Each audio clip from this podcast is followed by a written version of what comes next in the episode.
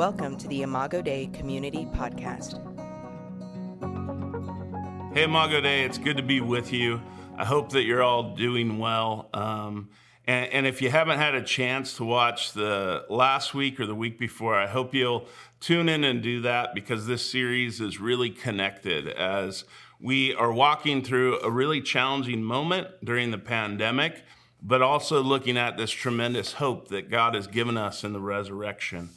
Uh, before we get going, I have a few announcements that I want to make. And the first is we're doing another survey. This one is much shorter, it's only 11 questions.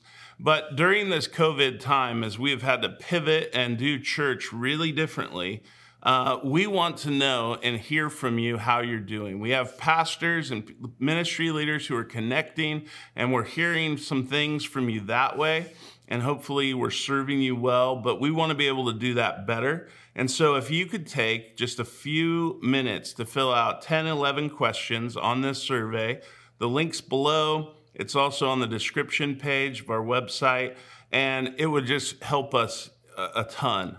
Uh, we know that that we're working hard and we're trying to serve you, but we there's a lot we don't know, and so you can help us uh, help you in that way. And so please uh, do that. It's only going to be open for two weeks. So if you could do that in the next two weeks, I would appreciate it. The second thing is that May where is a month of prayer for the city of Portland. And if you didn't have a chance last week to sign up at prayforportland.org, you can still do that. And the idea is if there was ever a time for the body of Christ to come together and to pray together for our city, for our health, for our businesses, for God's Spirit to be at work, for our churches, um, now's the time. And so, if you could take an hour, whether that's a day, a week, just once this month, and join several thousand believers around Portland to pray, that would be beautiful. And again, the link is below. Today, we're entering into the last portion of 1 Corinthians 15. And this passage, over the last few weeks, we've walked through it, and it is Paul's most robust description of the resurrection, of what's going to happen, not just in Jesus' resurrection, but in ours in the future. And I hope you've enjoyed it. It's encouraged my faith uh, just to study it, and I'm hearing good things about what God's doing in many of your lives. But if you haven't had a chance, please go back and watch that and get caught up. Today, he's wrapping up the chapter, and he does it with this very uh, beautiful sort of picture of Easter, but it's not Jesus's Easter, it's our Easter. When the time comes for us to be risen in our glorified bodies at the end. And so he says this in verse 50 of chapter 15, if you turn there with me. He says, I declare to you, brothers and sisters, that flesh and blood cannot inherit the kingdom of God, nor does the perishable inherit the imperishable. Listen, I tell you a mystery. We will not all sleep, but we will be changed in a flash, in the twinkling of an eye, at the last trumpet. For the trumpet will sound, and the dead will be raised imperishable, and we will be changed. For the perishable must clothe itself with imperishable, and the mortal with immortality. And when the perishable has been clothed with the imperishable, and the mortal, mortal with immortality, then the saying is written, and will come true death has been swallowed up in victory. Where, O death, is your victory? Where, O death, is your sting? And the sting of death is sin, and the power of sin is the law. But thanks be to God that He gives us the victory through our Lord Jesus Christ. Therefore, my dear brothers and sisters, stand firm, let nothing move you. Always give yourself fully to the work of the Lord, because you know that your labor in the Lord is not in vain. It's a mouthful. Uh, he, but he goes on to wrap up the chapter with this beautiful picture, and it really is an Easter picture. It's a picture of our Easter when when all things have come to an end, when Christ brings heaven to earth, and where he raises us with resurrection bodies. And so when he says in verse 50, uh, through 52 that I declare to you, brothers and sisters, flesh and blood cannot inherit the kingdom of God. He's not suggesting that we won't have a body. We talked about that in the last several weeks, but he's contrasting the natural body, the Adam sort of life that all living people have, the natural sort of life that lives and breathes and then eventually dies. And he says, no, that cannot inherit the kingdom of God because it's perishable. And the body that we will have is imperishable. And then he goes on to explain a mystery. And Paul has uh, a few different times within the New Testament that he talks about a mystery. And a mystery isn't something necessarily that's confusing that we don't understand, but it's something that has not been revealed that is now being revealed. And what he's revealing to us is this moment when our resurrection takes place. This incredible moment when Jesus comes to put the world right. And he starts that by giving us a body that is put right, an imperishable body, just like his. And so it's a picture that he uses of putting on clothes, taking off the old clothes of Adam's body and putting on the new clothes of new creation. And when that happens, both for the dead who are raised and those who are alive at his coming, then the victory over death is made complete. And that really has been where Paul's going through the whole chapter.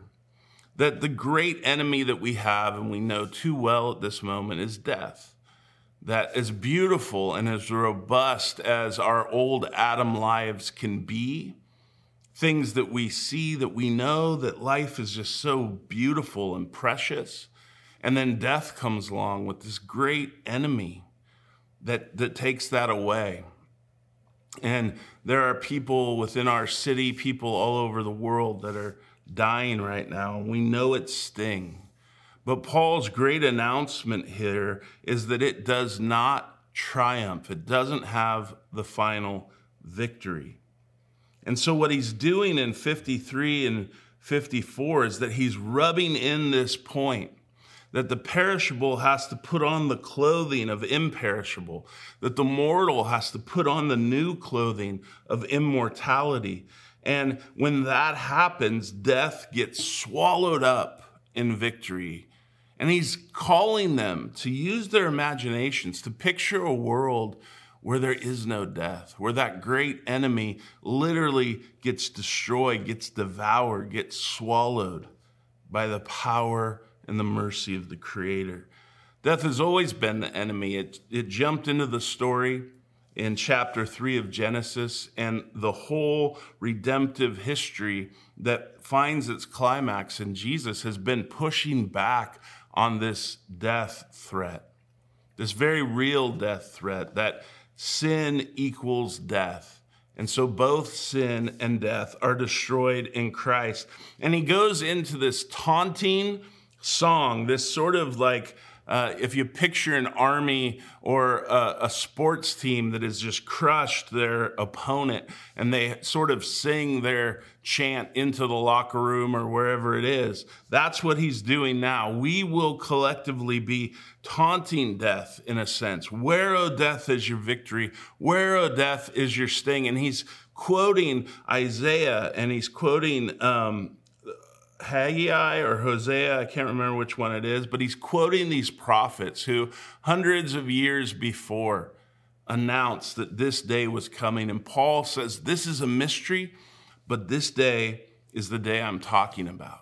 And it's this Christ who has conquered, who will come to finish what he started in this new creation that is unfolding now and will be completely finalized in the end. And so, Paul just gives us this picture that we will be like taunting it. We will be so victorious. And won't that be a moment when you think of loved ones? I think of those who have lost kids, those who have lost parents, those who have lost loved ones even now during COVID. To be able to look death in its face and say, You are no more. You're no more. You're never, ever again going to take life away. And, and, and today, as we, as we think about people that we have loved and we have lost, that we long for the day when that will be no more. And we will be forever in a physical body on a new earth in perfection, and it will be the best day ever. And so we will be taunting it with Jesus. Um, one of the things that Paul is very clear about that the theology that he presents is the theology of a physical body that's not going to be abandoned, um, but it's going to be affirmed. That God's creation is good. And so he's going to affirm it by transforming it from the humiliation that we currently have to a new glory. Uh, from this present corruption and mortality to a new incorruption and an immortality. And that is the defeat of death. It's not a compromise which death is allowed to have the body while some other aspect of our spirit is up in heaven with Jesus. No, that is not total and complete victory. The victory that Paul is talking about is a victory where death is defeated once and for all, and physical new creation life lives and marches on. And that is our story. And so it's such a good story to be in. Now, he doesn't ever talk that much about an immediate state, like when we die uh, and our bodies go into the ground or are cremated or whatever. But he does say in Second Corinthians that when we're away from the body, we're at home with the Lord.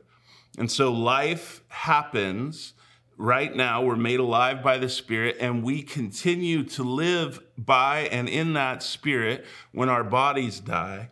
And then we are finally, this scene will unfold, and we will be clothed with our forever incorruptible imperishable, immortal bodies. We will live after death with Jesus, away from the body at home with the Lord.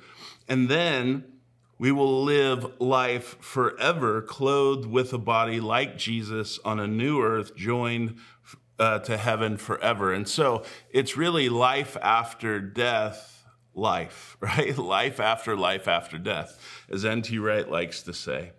What's fascinating, I think, about this passage is that when he wraps up the passage, he doesn't, he doesn't say, now sit back and meditate on that, uh, or hide away in the hills and wait for Jesus' great return.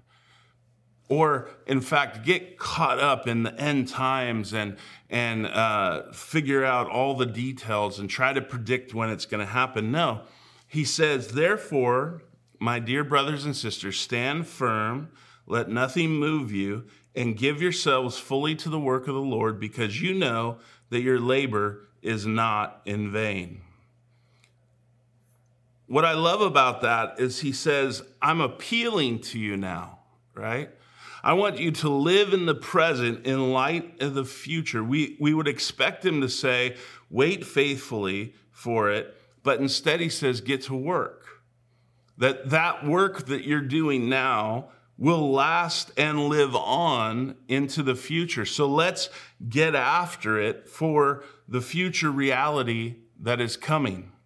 It's already begun in you. So he says, Your faith today is not in vain. Your work today is not in vain. Your love of others and God today is not in vain. This is your story, and this is in the story you're in and the one you're headed for. And so he gives them sort of three things. He says, first, stand firm. And then he rephrases it and says, be immovable or let nothing move you.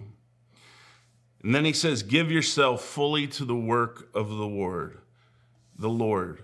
This work, like love, it continues and it lasts into the future. He doesn't say, sit back and relax and wait for the show to start or hide yourself from the world and judge the world and condemn the world and wait for Jesus to come and conquer it. None of that fits into Paul's understanding of the end times in the church. He says, right now, you, as the body of Jesus, are a colony of heaven on earth, the ecclesia, the called out ones. And right now, your faith and your work done for the Lord matters. So don't just dip your toe into it, give it all you got because this is ultimate reality. This is what's coming.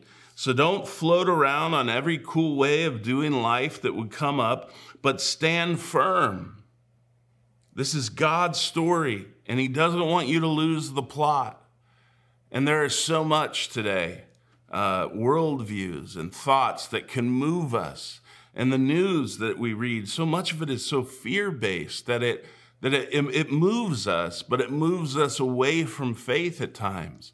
And he says, Stand firm. I don't want you to lose the plot. This is the story you're in. So have your feet rooted firmly in Christ. And also be immovable. Let nothing move you. That assumes that there's pressure that's coming against you. And those pressures come from the world that comes against us. Right now, fear and anxiety are just a normal sort of thing that comes against us. And he says, that pressure is going to come against you, but don't let it move you. Don't be moved off standing firm in your faith. Don't be moved into a different story. Don't be moved by suffering and fear, even though they're real, but step and stand firm in those moments because Christ has you. Don't be moved by persecution that that as people might come in and, and sort of attack you for your faith in Jesus, it would be easy to shrink back and to move away. And he says, don't, don't let that move you. Don't let others' opinions of God and his story move you. Don't be moved by pleasure and power and comfort and pride. Don't be moved by the appetites of the flesh. Like, stand firm and as the pressures of the world and the flesh and the devil come at you, don't let them move you. And he says, always give yourself to the work of the Lord. One of the things that is so true that you find in the New Testament is that the people of God needed each other. Um, it, it wasn't it wasn't like today. It wasn't like you could just shop around on Sundays and go to the each different church with different you know, programs or whatever, but it, it, was a hostile conditions that they lived in. And so they gathered in small groups. They needed each other. They gathered around scripture and prayer and caring for each other and, and serving the world around them. Um, that is the way that they practiced their faith so that they would stand firm, so that they would be immovable.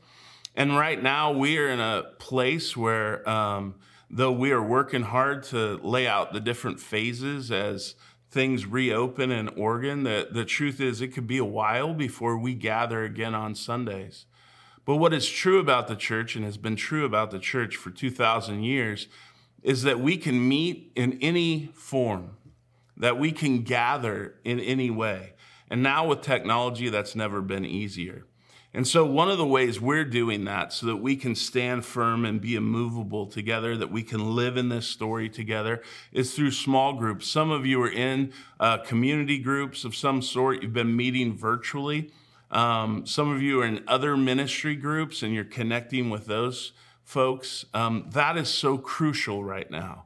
And if you aren't in a community group or if you want to lead a community group, I would encourage you. We have a sign up right here that is going to help you do that. It'll be on the website as well so you can get it.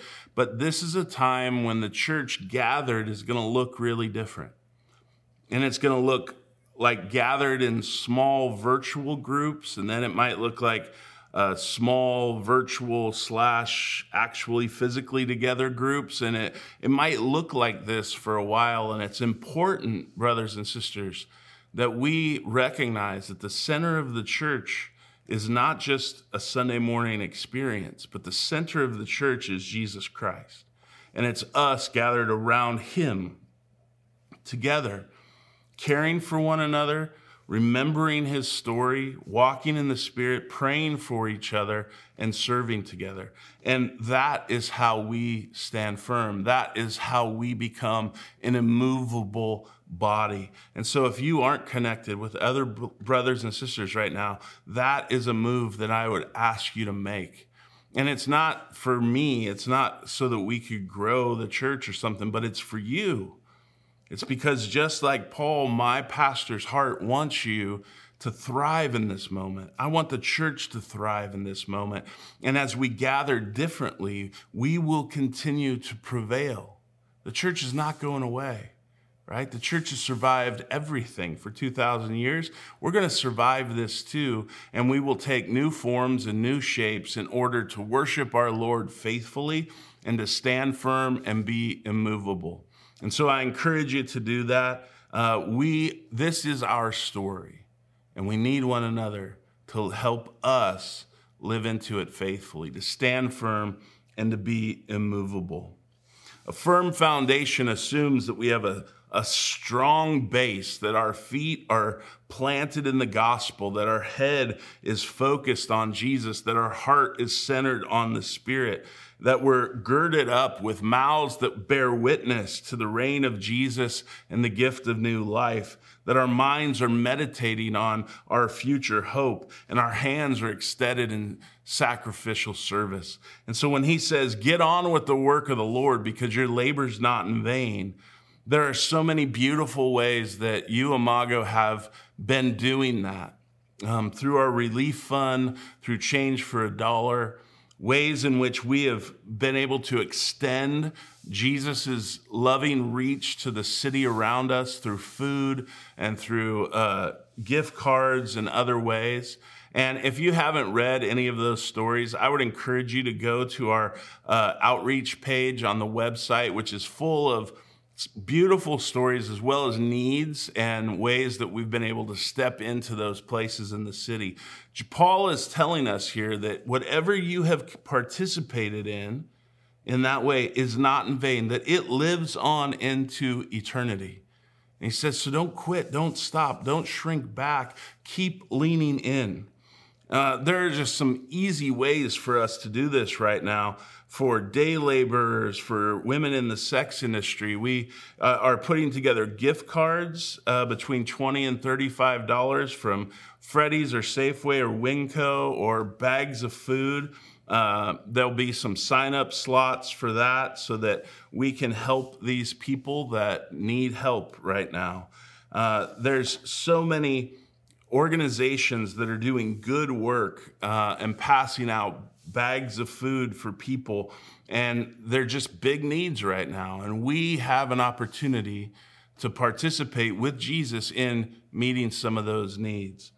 There's also a ministry called Know Me Now that is uh, focused on helping families and those who are experiencing incarceration. We talked about this during the Saving Justice series but there'll be some information on the website of ways that you can help right now, whether that's uh, putting together kind of a new beginning bags for people who are re entering this COVID world or writing letters to uh, adults in custody or correction officers. We want to be, we don't want to forget the prisoners. Jesus told us that. And so that's one way that we can extend this. And so there are so many ways that are also right around you your neighbors, your loved ones, people that you know that need that call, that need that, that gift, that need to know that they're seen and they're known as they might feel really alone right now. One of the things that I love about pastoring Imago Dei is that you are a people that have been courageous when it comes to loving and serving those in need. And what, what I want you to hear today is that Jesus sees that work and, and that it is not in vain, that that work will actually last into eternity. I don't know how and I don't know what it looks like, but I know that he says it's not just important today. And it's not just important for that family that receives food but it's important for all eternity. And that's a beautiful promise that what we do now is not in vain. And so, Imago Dei, though we will take many different shapes over the coming season, though we will gather differently, uh, we will not be moved as we live into this beautiful story of resurrection that we have tasted by the Spirit now and that we live into fully as people who know that another kingdom is broken in, another kingdom is coming. And we wait victoriously for that day when we will taunt death and say, Where is your victory? Where is your sting? Our King has won. Imago Dei, I love you. Would you pray with me? Father God, thank you so much that you are the one that your people surround that you are the one that we bear witness to. You are the one who raises us up with Jesus from the dead. And we long, God, to be clothed with immortality. We long for the day when your creation will no longer groan. We long for the day where death is a forgotten memory. But in the meantime, God, as we wait for that mystery to unfold, for our Easter day to come, I pray that you would find us faithful, standing firm in faith, arm in arm, locked together in community, even if those are smaller groups right now, being immovable because we have each other, and that you would find us wholly at work for your kingdom, knowing that our faith and our love and our labor is not in vain. Meet with us now as we move into communion and we celebrate that this victory over death actually came through your death and you conquered the grave once and for all. We pray these things in Jesus' name. Amen.